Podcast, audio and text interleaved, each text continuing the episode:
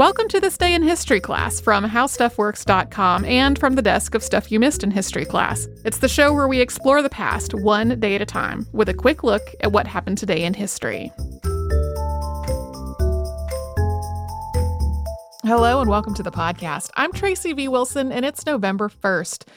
The Sistine Chapel ceiling opened to public viewing for the first time on this day in 1512. The Sistine Chapel is in Vatican City and it was operating as a chapel. It was a real place that people went to worship. People still go there all the time. So, what was really happening wasn't so much that they were opening up the ceiling for public view, it's that the congregation arrived for Mass that day, which was All Saints' Day. The chapel had originally been built back in 1475 for Pope Sixtus IV, and that's also who it's named for.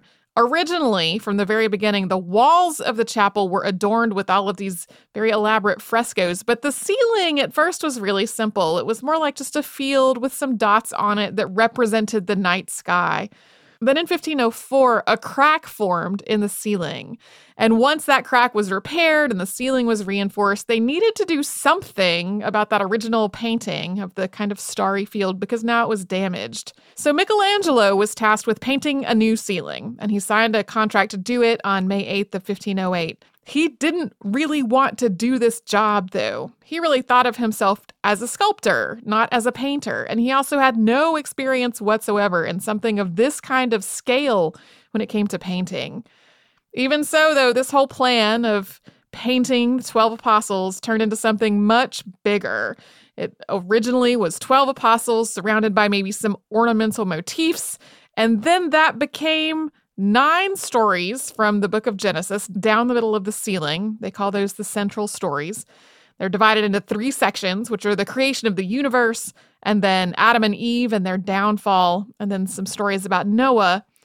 And then in the corners, there are these architectural elements that are curved triangles called pendentives. And these were four stories about people of Israel, one of them being Judith and Holofernes. Then along the edges, there are some more triangular architectural features. These are spandrels, and they contain depictions of the ancestors of Jesus. There are more ancestors of Jesus and moon shaped features that are called lunettes as well.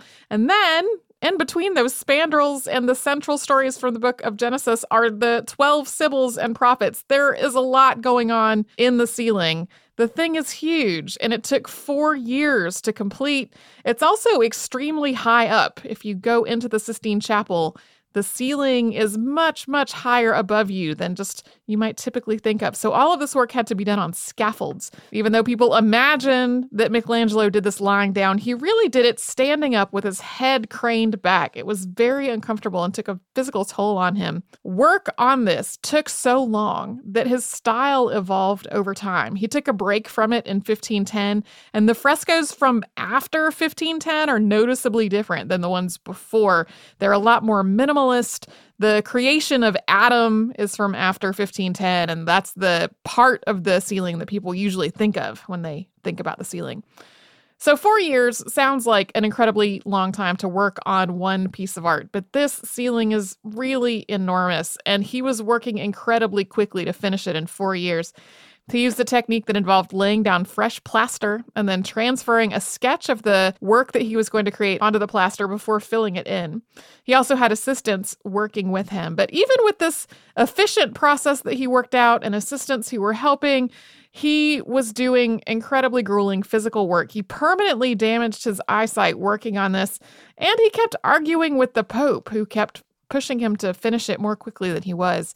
He was so miserable by the end of all of this that he wrote a poem about how unhappy he was. And he also reportedly added a couple of sad looking self portraits into a couple of the frescoes.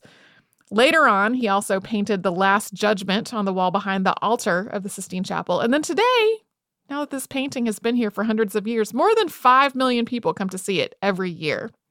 Tari Harrison has moved on to other projects, but I'd like to thank her again for all of her work on the first four months of this show. And I'd like to welcome aboard Casey Pegram and Chandler Mays, who will be doing the audio work.